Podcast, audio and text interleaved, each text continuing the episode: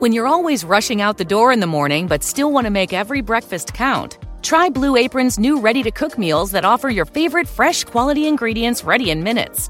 With 60 plus options each week, you can choose from an ever changing mix of high quality meat, fish, vegetarian, WW recommended, and wellness offerings.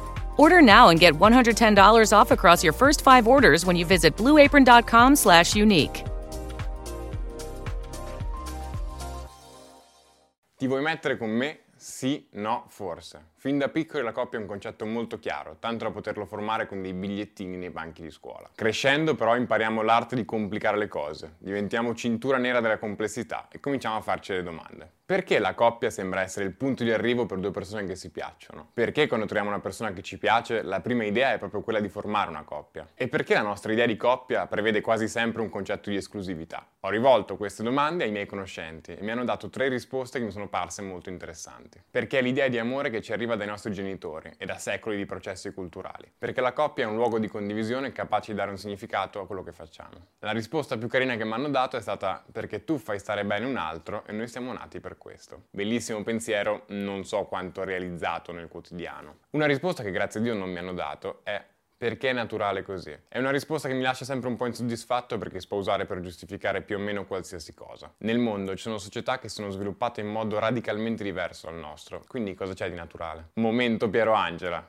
Sigla Superquar. Storicamente il matrimonio ha avuto un valore economico e contrattuale. Tutte le principali monarchie europee utilizzavano il matrimonio come strumento economico per consolidare il potere. L'incesto era praticato fra cugini e anche fra fratelli ogni tanto, e anche la verginità era una sorta di garanzia della purezza della sposa. La cultura determinava e determina ancora oggi la prima volta in cui facciamo sesso. Per questo mi sembra un po' limitante rispondere a domande che riguardano la coppia con è naturale così. Un sociologo di nome Malinowski ha condotto negli anni 20 uno studio nelle isole Trobriand, in Melanasia, pare esista. Il suo obiettivo era guardare e studiare come funzionasse la famiglia delle tribù locali e quello che scoprì fu abbastanza curioso perché scoprì che il sesso era del tutto esterno a quella che era la coppia. Mi spiego. Spesso una donna incinta cresceva il figlio con suo fratello maggiore e non con il partner sessuale. E questo non per un'ignoranza sessuale della tribù, ma proprio perché la coppia non prevedeva l'esclusività sessuale e soprattutto la genitorialità del figlio. Insomma, spesso il padre non era il padre genetico del figlio, ma proprio il fratello maggiore della sposa, un'idea di famiglia molto diversa dalla nostra. Senza andare troppo lontano nello spazio e nel tempo, anche le scope amicizie, le coppie aperte, i rapporti poligami, sono tutti esempi nuovi di stare insieme che rifiutano l'idea tradizionale di coppia. A volte, guardando al nostro ideale di coppia, quella della mulino bianco per intenderci, sembra qualcosa di quasi irrealizzabile. La coppia sembra destinata per sua struttura, per sua stessa formazione, a fallire. L'idea di trovare la persona con cui passare il resto della vita è talmente gigante da essere un po' spaventosa. E poi sarà giusto legarsi così a una sola persona. Sono due le cose che mi spaventano di più. Il fatto che esista la persona che può darci tutto quello che cerchiamo e il per sempre. Come si finisce da un caffè al vivere insieme, avere due nipoti, tre gatti, un Instagram condiviso e un account Netflix familiare? Spiegatemi i passaggi intermedi, datemi un WikiHow o almeno un articolo di Salvatore Aranzulla, come stare insieme tutta la vita. Naturalmente c'è un sacco di cose belle della coppia, che derivano dal fatto di essere in due. La coppia ha la magia di trasformare l'altro in una casa, in un luogo di calore e protezione. Ha un senso di progettualità comune, un mescolarsi di sogni e progetti reso più solido dal fatto di essere in due. E anche il sesso è meglio nella coppia perché è inserito in una dinamica emotiva, che ogni volta dà dei significati differenti. Raramente ho sentito dire che la scopata fatta dopo una serata in discoteca sia stata la più bella della vita. Le coppie funzionano quando sono fatte da persone autonome autonome e indipendenti e non ci sono delle dinamiche di dipendenza reciproca, ma la scelta di stare insieme. Detto questo è anche molto bello prendersi cura dell'altro tenendolo costantemente nei nostri pensieri. Il partner è la persona che dà un ulteriore senso ai nostri traguardi ed è la persona con cui è bello condividere tutto, dai tramonti ai meme su Instagram. Ho sempre pensato che sia bello condividere le cose con gli altri, perché che senso ha scalare una montagna se quando arrivi in cima non hai nessuno con cui condividere il panorama? E ovviamente tutti questi pregi possono diventare dei difetti. La coppia può essere un luogo limitante, restrittivo, un luogo dove vediamo l'altro come accessorio. Ci si dà per scontati, si resta insieme per abitudine, però questi non sono problemi della coppia, sono problemi delle persone che la formano. La coppia è un bel posto quando è un luogo di libertà, quando le abitudini costruite insieme sostituiscono le regole. Nessuno sa se l'abitudine sia una condanna o un miracolo, ma quando equivale alla serenità è un po' più facile rispondere. Alle riflessioni a volte preferisco le sensazioni della pancia, che sono un po' sottovalutate, ma credo che dicano la verità. Io credo nella coppia, credo che da un caffè si possa arrivare al per sempre. Lo credo perché l'innamoramento rende normali delle piccole follie che non sarebbero giustificabili in altro modo. Inventarsi soprannomi bizzarri e battute ricorrenti che diventano una vera e propria lingua che parlate solo voi. Affezionarsi in modo irrazionale e immotivato a uno specifico ristorante o cinema. Essere obbligati a vedere i film che l'altro ha già visto e dire che sono bellissimi. Parlare fino alle 5 del mattino dopo aver passato tutto il giorno insieme. Ma soprattutto andare a cena un giorno che c'è la Champions League. Se vuoi mantenere solo un po' di immagine fissa così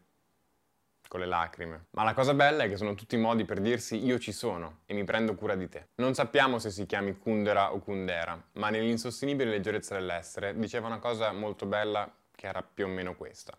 Che se tu fai sentire a un uomo nel buio una pancia che borbotta, tutto quello che conosce della scienza non riuscirà a spiegare quello che prova in quel momento. Alcune persone hanno su di noi una presa davvero viscerale e difficile da spiegare in modo logico. Credo che il segreto della coppia sia proprio in questo, nel fatto che il nostro cuore abbia delle oscillazioni quando sente un borbottio di una pancia nel buio. È chiaro che si tratta di una piccola magia, però quella magia lì per durare deve trasformarsi, deve diventare qualcosa di più solido, forse di più simile a una profonda amicizia. Però io credo che quell'iniziale essere disarmati debba esserci, perché se nel buio ti emozioni per il rumore di una pancia, sei completamente disarmato. In un video dedicato alla coppia, penso sia importante dire una cosa, ovvero che il desiderio di essere soli è sano, essere single è normalissimo. Anche il sesso da soli è incredibile. Se il desiderio poi è di non essere soli, allora quella solitudine ha ancora più valore perché diventa un modo di non accontentarsi, di non accettare dei compromessi. Certo, poi diventa importante non diventare troppo esigenti, chiudendo storie a prescindere e inseguendo ideali di persone che non esistono. Spesso siamo single proprio perché scegliamo di non proseguire in dinamiche poco sane o in situazioni che non ci convincono al 100%, o magari banalmente non abbiamo trovato ancora nessuno che vada dalla nostra stessa parte. Siamo tutti autostoppisti dell'amore e prima o poi passa qualcuno che va dalla nostra parte e ci porta a casa, sperando che a differenza dei film americani non si finisca squartati nel portabagagli. Alla fine secondo me si tratta di identificare le proprie esigenze. La coppia può essere un modo di rispondere ai nostri bisogni, ma non è obbligatorio. Forse l'unica vera regola è quella della chiarezza, verso noi stessi e verso le persone che abbiamo intorno. Vogliamo solo scopare? Vogliamo fare tre figli? Vogliamo comprare insieme una casa al mare? O vogliamo stare insieme e vedere come va? Capiamolo e diciamolo all'altro, che c'è di male. Ci saranno momenti della vita in cui vorremmo cose diverse, è importante sapersi ascoltare. A me piace questo sogno di inseguire un'utopia d'amore amore, scommettendo contro l'infinito. Però chissà.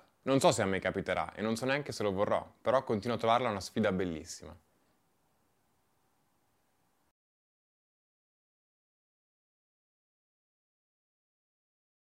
Dale un toque de otoño a tu closet con JCPenney, con hasta 40% de descuento en suéteres, jeans y accesorios para él y ella. Y espera, porque tenemos más estilos y opciones para ti. Encuentra jeans acampanados, el clásico pantalón negro, abrigos y blazers. Mezcla y combina nuestras versátiles marcas como St. John's Bay, Mutual Weave, A&A y más. Compra con estilo. JCPenney. Oferta válida hasta el 25 de octubre en selección de estilos. Aplican exclusiones. Detalles en la tienda jcp.com.